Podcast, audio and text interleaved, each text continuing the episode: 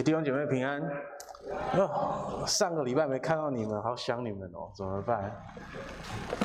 我上个礼拜去台北讲道，就讲员费全部花在修车子上面，因为我就是去了那里的时候，然后车子都抛锚，然后就回不来，所以讲员费通通花在那个上面，真的太夸张了。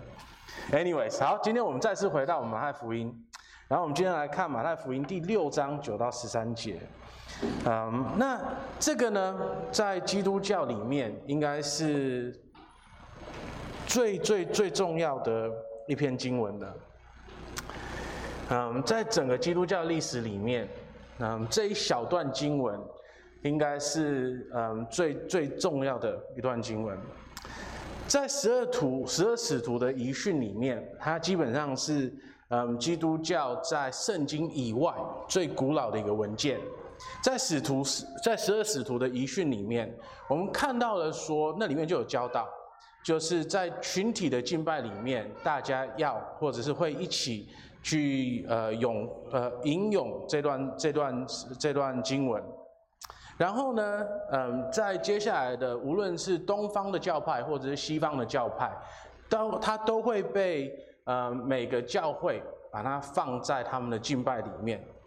嗯，在我的背景里面，呃，我在英国很长一段时间，英国国教圣公会，他们每一天都会有早上跟晚上的敬拜，然后就是开放教会的空间，让弟兄姐妹们可以来到教会里面，然后一起祷告，然后在那个里面呢，他们要结束的时候呢，通常都会用这段经文，就是主祷文来做最后的祷告。然后甚至于在我们这里，在恩约教会，我们有很长的一阵子，也是用主祷文来做我们最后的祷告的，对不对？那主祷文呢，它也不只是嗯对我们公众的敬拜很重要而已，它也成为了我们就是敬拜的一个一个架构，它它帮助我们知道说我们要怎么加，我们去祷告，OK？所以呢，在呃第二世纪的时候呢。嗯，我们就开始有看到这个思想已经慢慢的在基督教里面呈现了。呃，有一个叫厄厄厄里根的一个教父，他那个时候就用主祷文来呈现出一个哈，我们自己在祷告的时候，我们私底下的祷告的时候，我们要怎么去祷告的？他给了我们一个架构，这个样子。所以呢，这一个这这段经文。这个主祷文，它在教会历史里面是很重要的。对我们每个人来说，我们应该也觉得它很重要。那我们应该也听过不知道多少次的讲道，是针对这段经文讲的，嗯，或者就是有些教导啦、神学院的课啊，什么什么一大堆的，我们应该听过很多次，一些人讲讲这段经文了。那这段经文是那么的重要。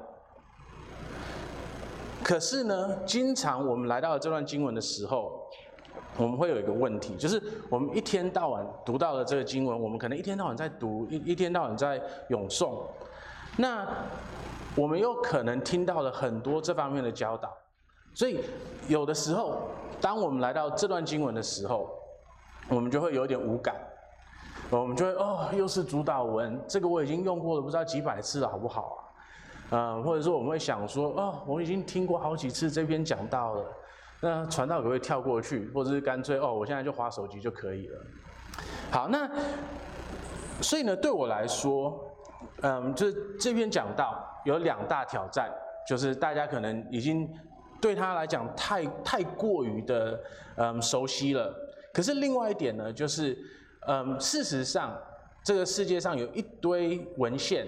还有讲到，通通都在讲这个。那这篇经文呢，它的文学、它的神学深度，还有它对我们的重要性，嗯，让我觉得说，哦，我这样子四十分钟根本没有办法好好的讲这段经文。就是我觉得我怎么讲都只是，都都只是，就是烧一下痒而已，根本没有办法很很深的进入它。所以呢，我今天我们来到这篇经文的时候，我我我想要大家有两个心理准备，就是在听讲道的时候有两个心理准备。第一个呢，就是试着嗯，把你以前听过的所有的东西，通通都就是放在脑海里面的某个地方，然后呢，当我们去看这段经文的时候呢，好好的用你以前听过的那些东西来跟这段经文还有我的讲道去去对话，然后希望可以在这个嗯，就是比较动态的去去听讲道的的状况底下，会听到一些可能会激发大家呃更多的想法，嗯，或者对这段经文更多的认识的地方。那还有另外一点呢，就是我今天如何就无论讲多少，都只是搔一下痒而已。所以呢，我鼓励弟兄姐妹们，要是想要多知道，就是怎么去祷告，而且特别的是对主祷文要多有的的的认识的话，嗯，可能就是要有心理准备，就是不只是这篇讲道会帮助你们了解主祷文这这这这这这段经文，而是在会后。还要花点时间自己去看一些书，或者是来跟传道或者是长老聊一下，嗯，来说啊，对这个主导文它是多么的丰富的。好，所以有这两个心理准备。第一个呢，就是比较动态的去听讲道，然后第二个呢，就是好有心理准备，就是会后有一些时间自己去看一些书这个样子。好，今天的经文马太福音第六章九到十三节。所以呢，你们祷告要这样说。我们在天上的父，愿人都尊你的名为圣，愿你的国降临，愿你的旨意行在地上，如同行在天上。我们日用的饮食，今日赐给我们，免我们的债，如同我们免了人的债，不叫我们遇见试探，救我们脱离凶恶，因为国度、权柄、荣耀，全是你的，直到永远。阿门。我们一起来低头祷告。我们的天父啊，我们感谢你，你给了我们你的话语。我感谢你们，我感谢你，你是这么丰富的把你自己展现了，然后启示了给你的子民们认识，让我们可以知道说你是什么样子的一位神。主啊，啊，我们来到你的面前，我们知道说我们真的是太缺乏智慧啊，我们太缺乏知识。我们太缺乏嗯对你的认识，所以很多时候主啊，我们根本不知道我们要如何祷告。所以主，我们也感谢你，啊，你的圣子来到了地上，他给了我们这一段教导，让我们知道说我们要怎么样子的祷告才是符合你的心意的。主啊，恳求你让我们在今天的这段时间里面，可以真正的嗯深透的去理解这段经文。让我们可以更深的了解，更让我们可以更深的感受到，嗯，祷告的美好，祷告的特权是多么的特别的，让我们可以真的看到你对我们是多么的怜悯的。主啊，我们的天父啊，愿你的国降临，愿你的旨意行在地上，如同行在地上一样，呃，天上一样。我们祷告，些奉主耶稣的名，阿门。好，今天在这段经文里面，我们看到三件事情。第一呢，是我们在祷告的时候，我们要重新的去确认我们跟神的关系，这是第一点。然后第二点呢，是我们在祷告里面呢，我们最大的要向神表达的意愿，就是我们想要看到神的国度降临。然后第三呢，我们会看到的是，就是我们要在等待神的国度降临的这段时间。我们要恳求神好好的保守我们，OK。所以第一个呢，是我们要确认我们与他的关系；第二个呢，是我们要表达我们对神的国度降临的渴望；然后第三呢，就是我们要恳求神保守我们，直到那一天降临。好，我们第一点，第一点就是我们要确认我们与神的关系。好，你记得我们上一次的讲到，我们在讲到的时候呢，我们是在说。祷告这个动作，它不是为了要让我们可以去影响别人或者是神的一个动作。祷告到底是什么呢？祷告到最后，它是为了要表达我们跟神有亲密的关系，然后我们在一切里面都是信靠他的。所以呢，在这个前提底下，当然我们要来祷告的时候，我们。有一个好的动作，就是我们可以去回想一下，说我们跟神的关系到底是什么样子的，我们要如何跟他互动？那这样子的话呢，我们就可以好好的来祷告。那事实上，我们在做任何的沟通的时候，这个都是一件好事情，对不对？我们记得说，我们是在跟谁沟通，我们跟他的关系是怎么样子的。那这样子的话，我们才能知道说，我们怎么样子才能够用最恰当的方式跟他沟通。所以，像今天你要是跟你的老板沟通的话，要跟他说话的话，你跟你老板沟通的方式，会跟你拿去跟你的小孩子。沟通的方式不一样，对不对？你跟你太太的沟通方式，会跟你跟普通朋友的沟通方式不一样。你跟你自己的小孩子的沟通方式，会跟你跟别的别人的小孩子的沟通方式不一样，对不对？对，像我，我你你们经常会看到我把易轩、易木抓来又亲又抱的，可是今天我要是抓了你的小朋友过来又亲又抱的，那是不是就很奇怪了？大家应该都不太能够接受这件事情嘛，所以就是我们跟那个人的关系是什么样子，我们确认我们知道的时候，我们才知道说我们是怎么样子能够最合适的来跟他沟通，来跟他互动。所以呢，当我们来到神的面前，我们向他祷告的时候，我们要很确定的，我们要知道说我们到底是在跟谁沟通，跟谁在讲话。那这样子呢，我们就可以有一个最合适的方法，最适当的方法来祷告。然后在这个里面呢，我们再重新的去确认我们与神的关系到底是什么样子的。就我们怎么称呼另外一个人，嗯，他不只是哦，我我确认一下我们的关系是什么，他他有一个加深这段关系的一个动作，对不对？当我跟莉亚说“亲爱的”，我每一次跟她这样说的时候，我就不只是跟她表达说“你是我亲爱的”，可是我们也加深了我他是我亲爱的这个情感的这件事情。所以每一次当我们称呼一个人、一个东西、一个事情的时候，呃，它会加深我们的那个关系。在我长大的过程呢，呃，我妈基本上有有叫我四个四个不同的名字。我有个小名是和和，然后我普通名字是松和，还有妈妈也会叫我哥哥或者是蔡松和。所以当我是很小很小很小的时候，呃，我妈妈叫我和和是就很好啊。可是呢，当我越来越大的时候，他要是现在还叫我和和，我马上跟他翻脸，因为对我来说，那表达了一个不尊重，是不是？嗯。然后呢，要是我，嗯，做了什么坏事情，我妈妈要骂我的时候，然后蔡松和，给我来这里。所以当我的全名被叫出来的时候，我就知道，嗯，我惨了。嗯，所以就是这两个名字对我来讲，就是我妈妈都在跟我表达一件事情。那普通时候呢，我妈会叫我两个不同的东西，要么是松和。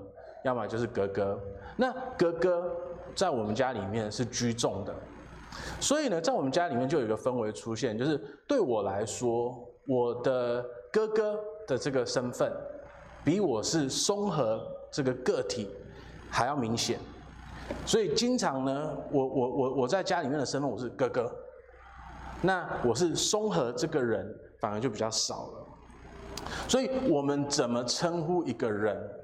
我们怎么来到神面前去跟他祷告？我们怎么称呼他？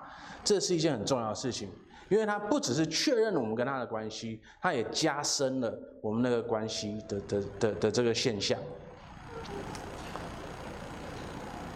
所以呢，当我们来到了神的面前的时候，我们事实上有很多不同的方式可以去称呼他。你要是拿起任何一本系统神学，好好的，重点是好的。系统神学，那里面都会有一篇去讨论说神他的名字还有他的称呼，对我们来讲是有什么意思的。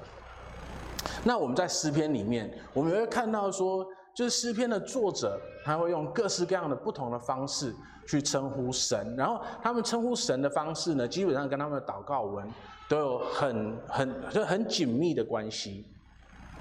所以呢，我们不是说今天我们来到这段经文，耶稣跟我们讲说，你要称呼我们的父神为天上的父，我们就一定无论如何，在所有的情况下都一定要这样子称呼他。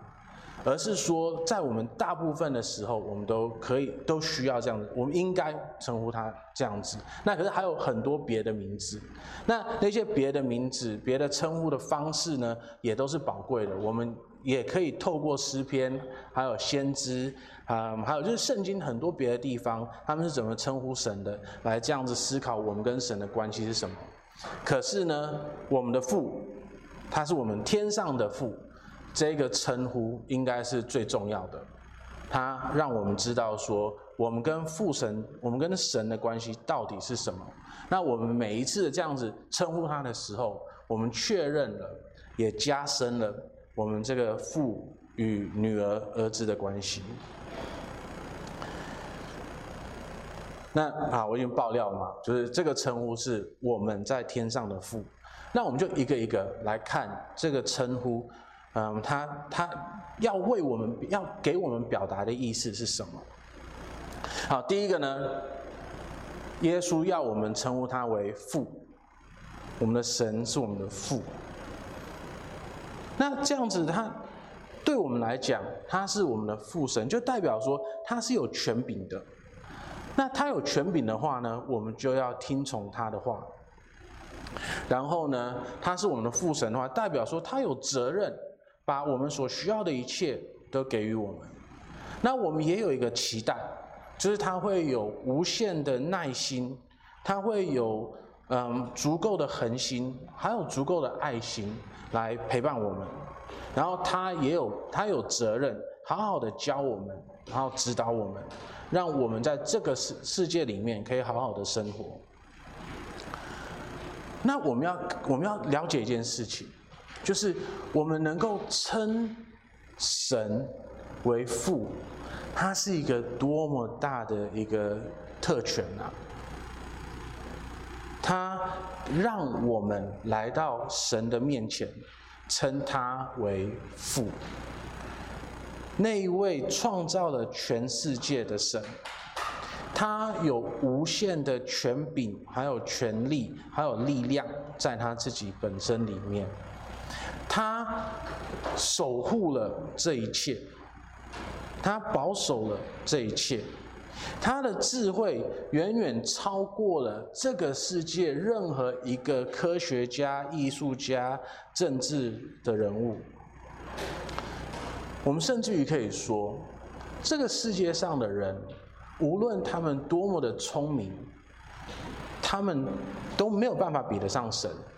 因为他们能够做的只有跟着神去思考一些问题而已，他们没有办法在神以外有任何的创新，他们所有的知识通通都是从神而来，他们只能跟着神去想那些问题而已，他们没有任何可以自己创新的地方。所以我们的神是世界上最有智慧的神，他也是世界上最好的神。我们整个人类的历史里面，我们所听到的所有的神话里面，我们有任何概念的东西里面，每一个人、每一个东西、每一个神，通通都是有罪的。无论是我们历史上面任何的一个人物，你要说任何一个伟人，他们都是有罪的。那我们再去看世界上所创造出来的那些神。我们民间信仰的那些神，罗马神话里面的神，希腊神话、巴比伦神话，任何的神，他们通通都是有罪的。可是只有一位，这个世界上只有一位神是完全没有罪的，就是我们可以来到他的面前，称他为父神的这一位。那你要想哦，就是我我们。我们每个人都会以我们的家庭为傲。我们今天要是是呃某个名人的儿子或是女儿，我们应该经常会拿来讲，对不对？呃，那蒋万安，他就很喜欢拿他的阿公出来讲，对不对？那孔子的不知道几代的孙子，现现在是在台湾，对不对？所以大家都还知道他是谁。然后大家也尊敬他。所以对对，而且特别是对我们，就是全世界的人都会以他们的家庭为傲。可是我觉得，尤其对我们华人来说，我们经常会以我们的家庭为傲，甚至于会以因为因为我们没有办法以我们的家庭为傲的话，那会发生什么事情？我们会视我们的家庭为耻辱。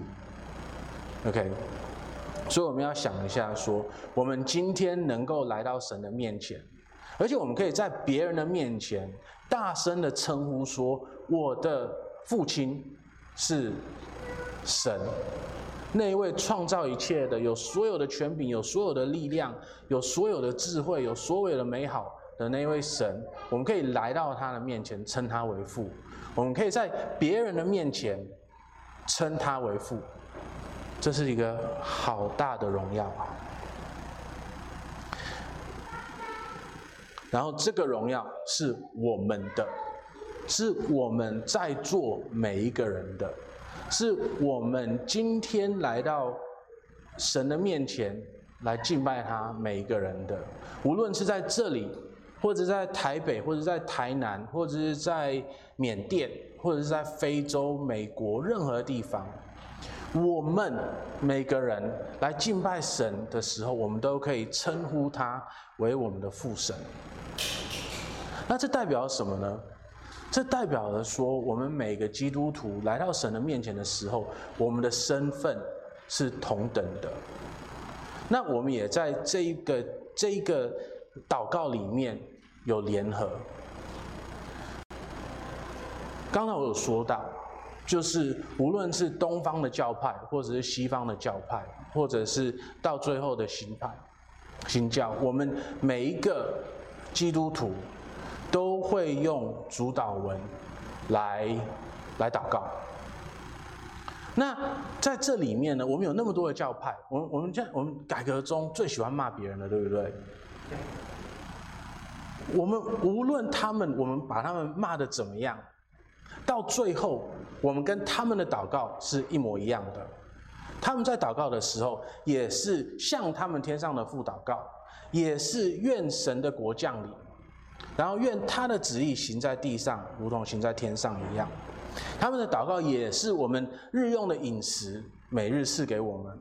他每天的每一次的祷告，也是在恳求神来免我们的债，如同我们免了别人的债。他们每一次的祷告，也都在恳求神不要让他们遇见试探，因为到最后，所有的权柄、所有的荣耀、所有的国度，通通都是神的。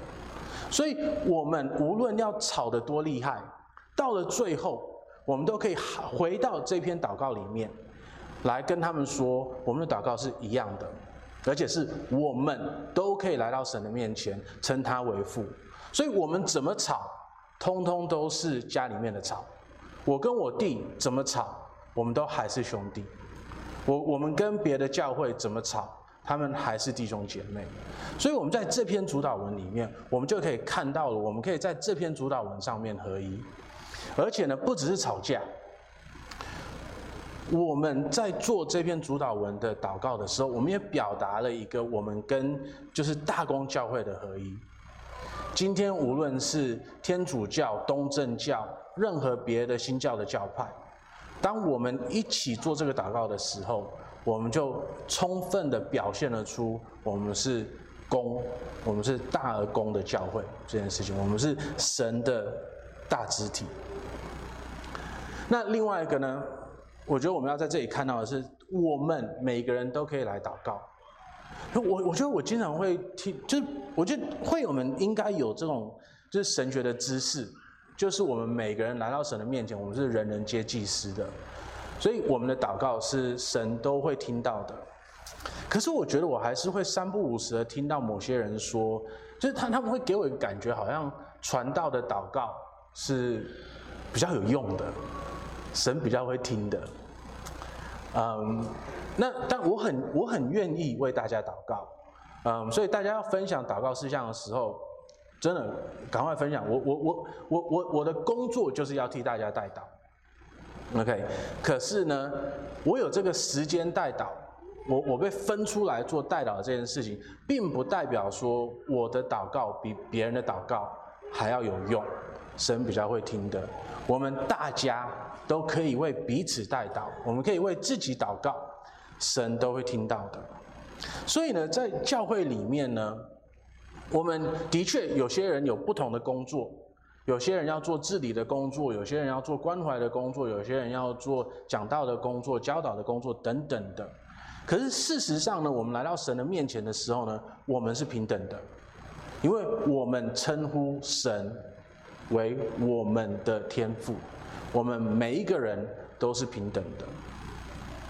那我知道说，最近呢，台湾有些基督徒就越来越爱圣公会的那一套。我我周遭有一些很多的朋友，很喜欢去圣公会的教会，因为他们觉得说圣公会给他们带来了很多仪式感。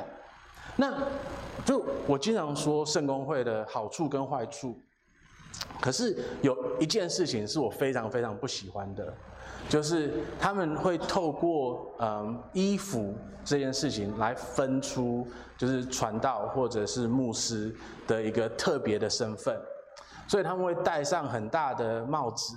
就不不不是那种哦，我戴你大帽子、高帽子那个，他是真的戴上了一个很大很高的帽子，然后他们穿很华丽的袍服，然后拿一根权杖，然后就在那里走来走去，就为了凸显他是特别的，为了凸显他的身份比会友们还要高的这件事情。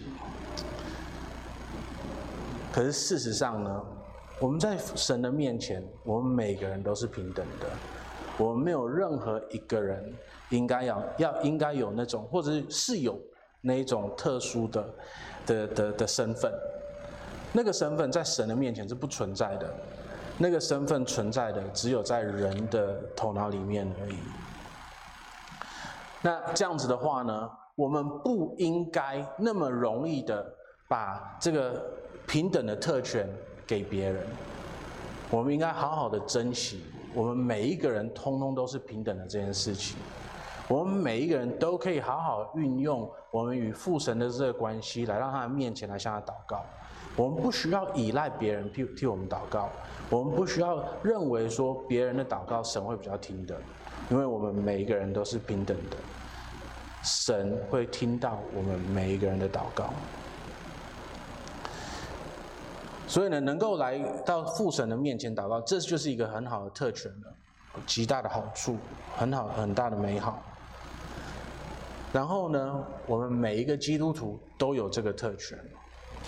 那我觉得在这里我们必须要再讲一件事情，就是我们在说我们天上的父的时候，我们要记得说他是我们天上的父。OK，那为什么要特别的说是天上的父呢？因为我们太常会把“父”这个名词跟我们在地上的认知把它重叠起来。我们经常会把我们地上的父的形象投射到我们天上的父的身上。那这里呢，耶稣要很明确的跟我们表达说。我们的父是天上的父，他跟我们在地上的父是不一样的。耶稣他也有两个父亲，对不对？他有约瑟，地上的父。可是，在我们祷告的时候呢，我们祷告的对象是我们天上的父。我们要把这两个父、两个父亲的形象分开出来。就的确，当我们有好的地上的父的时候。他会帮助我们去感受到天上的父对我们的爱是多么大的。可是事实上呢，我们也知道说，我们没有一个父亲是完美的，所以我们的父亲无论多好，我们都没有办法完完全全的，我们不应该完完全全的把我们在地上的父的这个形象投射到天上的父的身上。在我有了自己的小朋友以后。我觉得我更明确的知道这件事情。我经常看到我在做爸爸这件事情上面的失败。我经常看到说我没有足够的爱与耐心去对待我的小孩子。我经常看到说我我有的时候多么的无能为力去帮助他们。我经常会看到说我是多么的缺乏智慧，去领导他们，去教导他们，让他们可以透越过这个世界上的每一关。可是我们的天上的父不像我一样，他是完美的，他是全能的，他是有一切的智慧的，他是有一切的美好的，他在道德上面是完全无耻瑕疵的。所以我们要记得的是，我们在天上的父跟我们在地上的父不一样。我们在地上的父都会有缺乏的地方，都会有都会有不足的地方，他们都会失败，他们会伤害我们，因为他们是我们地上的父。在地上的人，每个人都是罪人，所以我们要知道说，我们的天，我们在地上的父的确是。这个缺乏的罪人，所以我们的希望不要不可能在这个人的身上，我们唯一的希望只能放在我们在天上的父，那位最完美的、最好的、最有智慧的、最有权力跟权柄的。那这样子的话呢，我们可能会害怕。我们天上的父，要是我们过度的信任他、相信他的话，他会伤害我们。可是这个问题不会出现在我们天上的父的身上。我们的天上的父，他是不会伤害我们的，他是完全的爱我们、照顾我们的。所以呢，神创造一切的神是我们的天赋，我们大家的天赋，我们每一个人通通都是他的小孩子。我们每一个人都可以享受与他亲密的美好的关系，可是我们要记得说，他是我们天上的父，他不是我们地上的父。我们要记得说，他是远远高过我们，而且高过这个地上任何人的。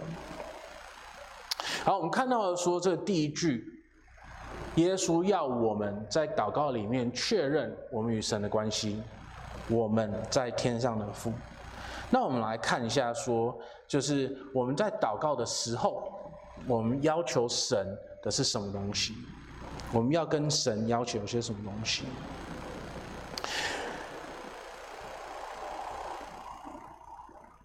好，要是我们记得说，要是我们知道说，我们的神是我们的父的话，然后我们自己经历到了。我们与他的这个亲密的关系是多么美好的时候，那我们最想要看到的应该会是什么呢？在这里，耶稣讲得很明显，我们要希望说人都尊他的名为圣，然后愿他的国降临，愿他的旨意行在地上，如同行在天上。对基督徒来说，我们应该会有一个自然的反应。就是我们想要看到这件事情呈现在我们自己的生活里面，还有别人的生活里面。我们会想要看到神的名被尊为圣，他的国降临，然后他的旨意行在地上，如同行在天上。换句话说呢，我们会想要神的权柄，他是又真实。就是他的名被尊为圣，然后他又实实在在的在这个世界上掌权。那我们再看，就是他是有名有实的一个掌权在这个世界上。神的神被尊，神的名他被尊为圣，他的帝国，他的国降临在这个地上，然后就像他的旨意行在地上，就像他行在天上一样。那这个顺序呢，事实上比我们想象中的还要重要。你要想说，我们要记得说这句话，它第一个是在讲说，愿他的名先尊为圣，然后呢，他的国降临，然后呢，他的旨意行在地上，如同行在天上。这个顺序，对一个帝国的成立，事实上是完全相反的。所以大家要记得这这段经文，它那个时候的历史背景是什么？它是罗马帝国的时候。那罗马帝国只是一连串的帝国的的其中一个而已。那每一个帝国，他们就是成立的时候是怎么样子去做的呢？事实上，以前以前有一个那个呃游戏叫《Age of Empires》，中文的《帝国世纪》，是不是？世纪帝国。对。那你要怎么去成立一个帝国呢？很简单，招兵买马。你要你就是任何帝国的成立，通通都是用军事来达成的。是世界历史里面每一个帝国，通通都是用军事的力量去达成的。你招兵买马，你有好的军队的时候，你就可以开始你要干嘛就干嘛。你到哪里，你要哪一块地，决定好，我要争那里，我要那个地方，等等的。所以一开始呢，就是大家运用力量、权柄去征服、去做他们想要做的事情。然后呢，当他们征服到了一块够大的地的时候，他们在做什么事情呢？他们成立他们的帝国，他们就开始有个国号或者是什么出现了，对不对？然后呢，有国号的时候，他们成立了一个王朝等等的时候，他们就开始建造很很大的雕像等等的，来表达说，哦，我是多么伟大的。他开始改史书，让大家觉得说，哦，这个是一个好的国王。所以本来的次序，任何帝国的成立的次序，通通都是用暴力去成立。去用暴力去做他们想要做的事情，然后呢，再成立一个国国度，然后再开始去想说，好，我要怎么把我的民变成伟大的。可是这段经文的逻辑完全不一样。这段经文的逻辑是：愿神的名先被称为圣，然后呢，愿他的国降临。然后才是愿他的旨意行在地上，如同行在天上一样。因为神的国度，它不是以暴力来达成的。神的国度是透过和平，是透过沟通而形成的。神因为他的怜悯，因为他的恩典，他把自己显示了。给不应不不配得的人们看到他是谁，然后呢，当他们看到了他的美好的时候，他救赎了他们，来替他自己成为了一个子民。然后呢，因为主耶稣基督他的牺牲，因为主耶稣基督他表现出的最大的怜悯、最大的爱。因为主耶稣基督他自己扛了他的子民的罪，让他的子民得了救赎，让我们可以成为一个成圣的、成圣中的一群人。所以，神的国度降临了。然后在这个过程里面呢，慢慢的、慢慢的、慢慢的，我们每一个人越来越认识神的旨意是什么样子的。然后我们才慢慢的把它行在这个地上，如同它完美的行在天上一样。所以这个神的国度，它是从和平开始的，然后它是从神的启示开始的，然后当人慢慢的愿意臣服在他的权柄底下的时候，他的国就成立了。然后透过他的国的成立，他的旨意行在这个世上，所以神的国，他的成立是透过和平来成立的。这一点非常非常的重要，因为我觉得你要是不是基督徒的话，我觉得我们很多人都会有一个，甚至你可能你今天是基督徒。你可能都对权柄这个事情、这个东西有一点害怕，或者是紧张。所以，当你听到说有神的国度，他的帝国会在这个世界上成立，我觉得对大家来讲，这种集权会让大家都有一点恐惧，有一点紧紧张。因为我们要是真的。好好的去承认我们自己心里面的一些东西的话，实际上我们每个人都知道说，我们都有经历过别人滥用权柄伤害到我们的这件事情。我们每个人在小的时候都有被我们爸爸妈妈伤害过，我们每个人在工作的时候都有被我们的上司欺负过，我们在学校的时候都有被，就是在学校的那个。学生里面的阶级里面更高更大的人，甚至于我们的老师，我们都有被他们欺负过，或者是我们是那些欺负别的人，所以我们都知道，权柄事实上是有伤害人的可能的。我们每个人都有吃过他的苦头，我们也每个人都有成为那个苦头。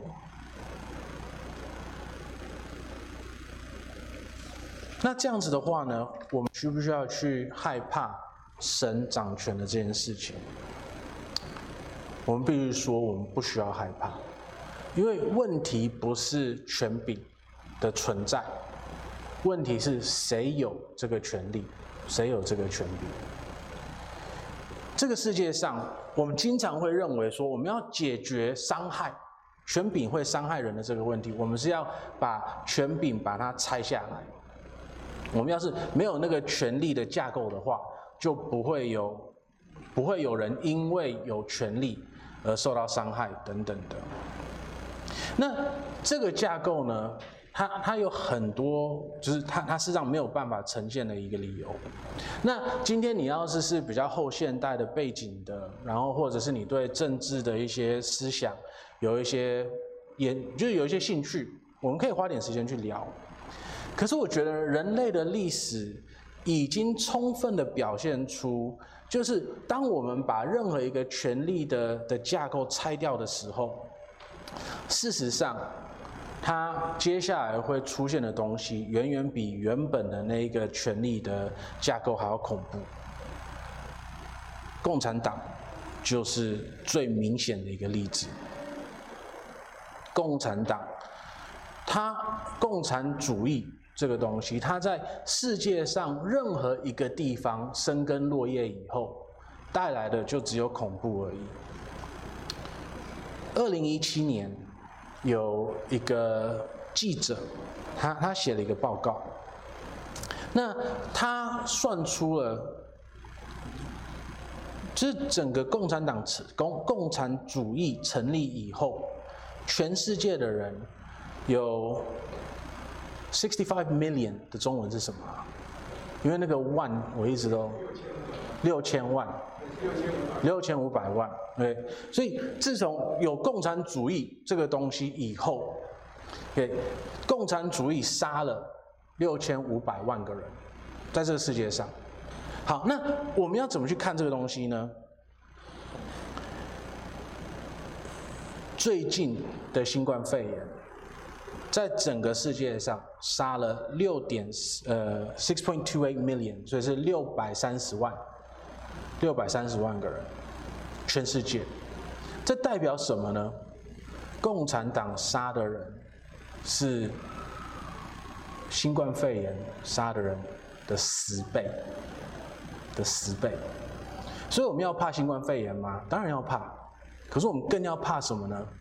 我们更要怕共产主义。因为当一个主义想要拆掉现有的政权的时候，的权力的时候，他想要把它重架的东西，一定会比原本的东西还要更恐怖。这就是人类的历史，一直都是这个样子的。所以，解决人被权力伤害的这个问题的答案是什么呢？不是把权柄拆下来。问题是在于说，这解决的解决的答案，解决问题的答案是谁有这个权柄？当我们有一个好的人有权柄的时候，一个愿意服侍别人的人有这个权柄的时候，有一个爱别人、有耐心的人，有有足够的智慧的人，有足够的权力与有足够的力量的人，在这个位置上的时候。他就解决了我们会被伤害、我们会被权力伤害的这个问题。所以呢，今天你要是对权力的架构有一些害怕，你不用害怕这个架构，你要害怕的是在这个架构里面掌权的那些人。所以我们需要的是什么呢？我们需要的是一个美好的人，美好的一位，来完全的掌权，让我们每一个人都臣服在他的权柄底下。那这样子的时候呢，一个美好的世界才会出现。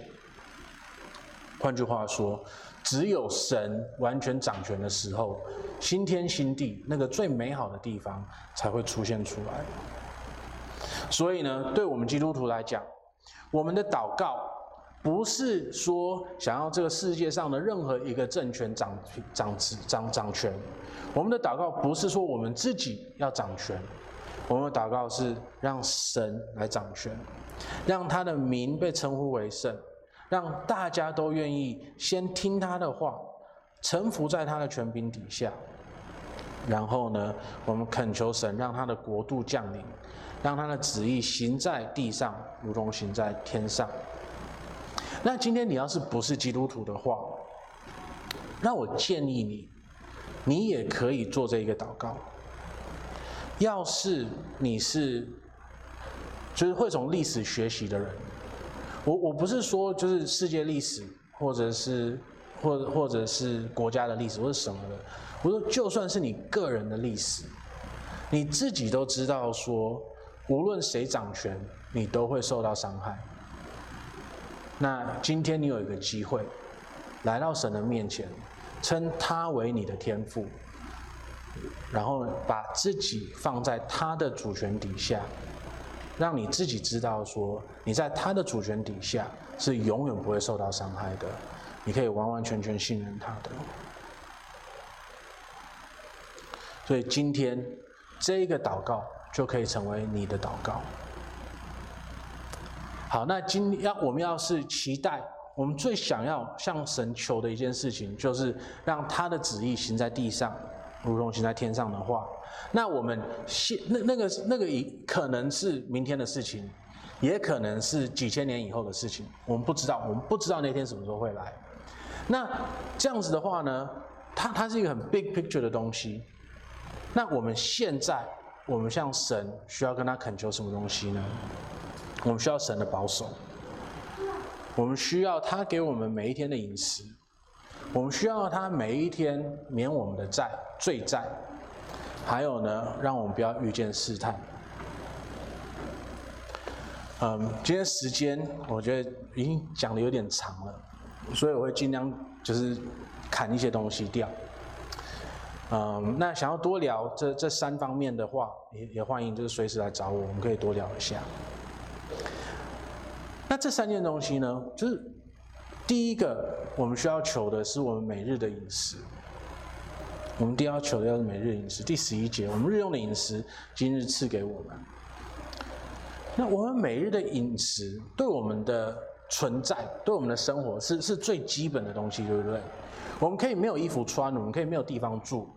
就在在台湾，事实上，你没有你没有衣服穿，没有地方住的话，你都还可以活着，因为冬天就是还好。不不不会不不会冷死这样子，所以就是今天我们要是有一个我我们就是没有地方住，没有衣服穿的话，我们都还可以在台湾生存。那可是我们要是没有每日的饮食的话，我们生存得了吗？没有办法。那我们为什么要恳求神给我们我们每日的饮食呢？不是我们工作就有了吗？不是说我们只要每一天去工作，我们就有钱，我们就可以去买食物了吗？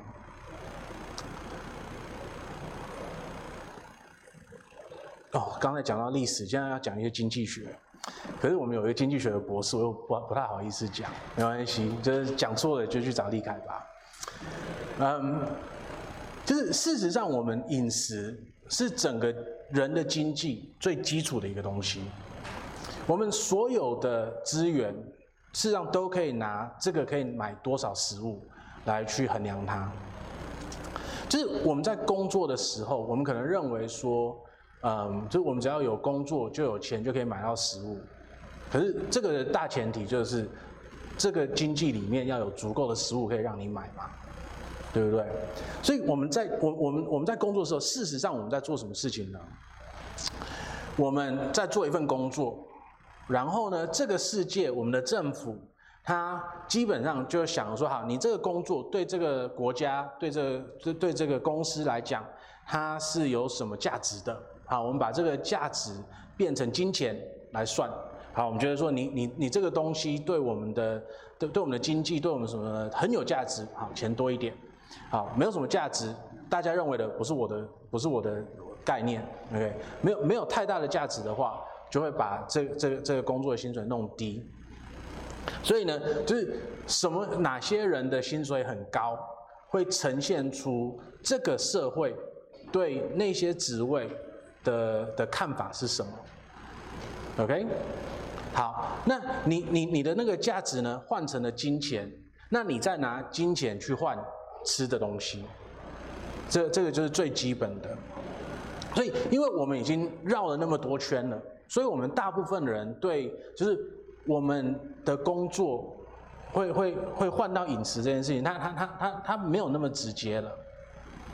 那世界上只有一群人，就是他们的工作是直接跟生产食物。是有关系的嘛？就是农夫。那你去问农夫的时候呢，他会跟你说他生产的食物吗？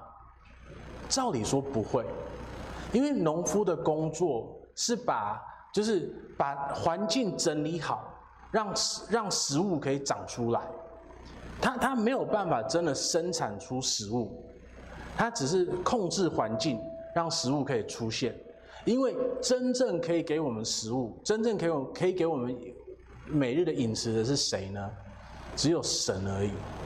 神才可以，第一个他创造了第一只猪出来，然后神才可以让每一只猪就是有母有公猪母猪，然后生出更多的猪出来，然后我们才有培根可以吃。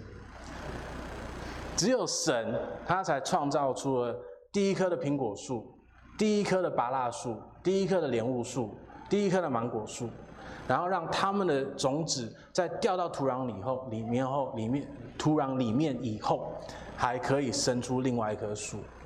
所以农夫他们实际上没有办法生产食物，他们只是创造出一个环境，让这个食物可以好好的长出来。到最终，只有神才可以赐予我们每日的饮食。那我们连最基本的饮食，整个经济里面最基本的东西，通通都是神赐给我们的话。那我们接下来所有的价值，所有的东西，都是建立在这个上面的。所以呢，只有神不只是赐给我们每日饮食而已，甚至于我们身边的每一个好的东西，通通都是神赐给我们的。所以我们要生存下来。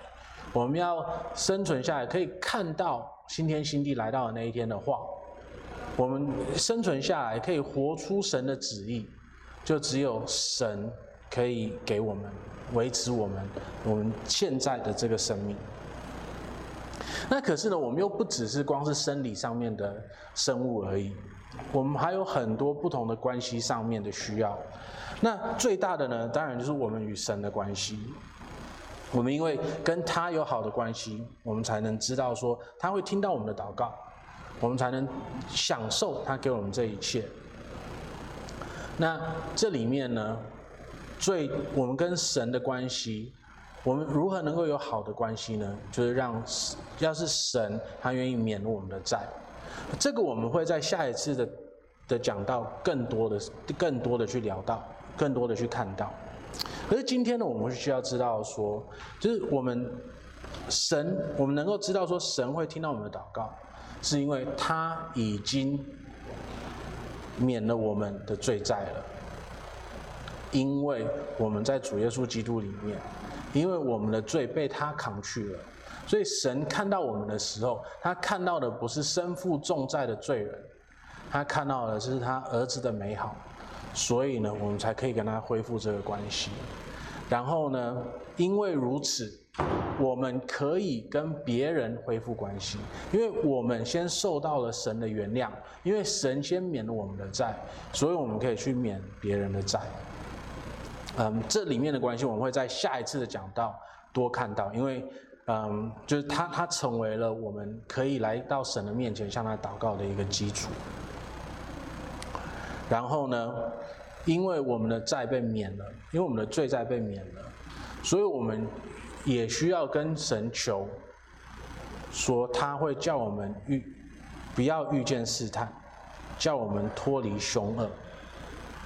这个很有趣。呃，我们跟普通在街上的台湾人聊的时候，就你跟他说哦，你的宗教信仰是什么？大家基本上都会讲哦，就是劝人为善就好了，劝人为善就好了。换句话说呢，宗教的价值是在于说，它会让你有能力变成一个更好的人。可是在这里，我们向神求的不是这个样子的。我们向神求的是，不要让我们遇见试探，救我们脱离凶恶。换句话说呢，耶稣基督对人性是很清楚的，因为劝人为善，它是一个不可能的事情。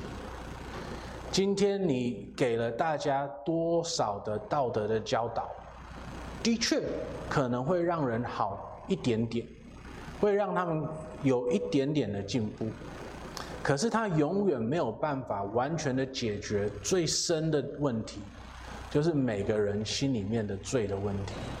所以无论他这里，他可能在嗯生气的方面可能会进步一些些，可是呢，他可能在别的方方方方呃别的地方都就会堕落更多。或者是呢，大家只是学会怎么隐藏自己的罪恶而已。所以呢，耶稣基督他不是教我们向神祷告说，让我们更有力量的活出符合你的生命的生活。他是说，我们是软弱的，我们需要向神恳求的是，不要叫我们遇见试探。救我们脱离凶恶，让他的圣灵影响我们，让我们知道怎么远远的逃离罪，让我们无论如何不要去碰到那些东西。在前几次讲到，我我记得我以前有一次说过，就是我们很多人都喜欢在那个罪的边缘徘徊，我们都很喜欢去想说，嗯，我到底多少才是罪？我我可以离他多近，我才会被烧到。耶稣叫我们向神祷告，让我们可以远离神，远远离远离试探，救我们脱离凶恶，让我们那些东西碰都不要碰，离得越远越好，让神来保守我们，直到新天新地到来的那一天。好。那今天的讲道呢，是一个完全不够、完全软弱的一个解释，在神的主导文里面的一个解释。啊，我多希望我们有足够的时间，让我可以每一行每一行，甚至于可能可以逐字的，好好的就是讲完主导文。我可能花一辈子的时间讲主导文，都还有很多东西可以讲。可是，anyways。今天就是烧个羊吧，让我们记得说，我们在祷告的时候，我们先确认我们与神的关系，他是我们天上的父。让我们记得说，世界上最大的好处就是神的旨意行在这个地上，如同行在天上一样。让我们恳求神呈现的，在这个世界上成全的，就是这样东西就好了。因为那是这个世界上最需要，而且是最美好的。然后在那一天到来以前呢，恳求神保守我们，恳求神保守我们生理上面所有的需要，我们关系上面与他与人的关系上面所有的需要，好，让神保守我们，让我们不要遇见试探，救我们脱离凶恶。那大家会看到，我没有说。讲到，因为国度、权柄、荣耀全是你的，直到永远，阿门的这一段。这一段呢，我们会下一次再说。嗯，因为它真的太丰富了。好，我们一起来用主祷文来做我们最后的祷告。那我会读第一段，然后大家再开始。所以呢，你们祷告要这样说，一起来：我们在天上的父，愿人都尊你的名为圣，愿你的国降临，愿你的旨意行在地上，如同行在天上。我们日用的饮食，今日赐给我们，免我们的债，如同我们免了人的债，不叫我们遇见试探，救我们脱离凶恶。因为国度、权柄、荣耀，全是你的，直到永远。阿门。阿门。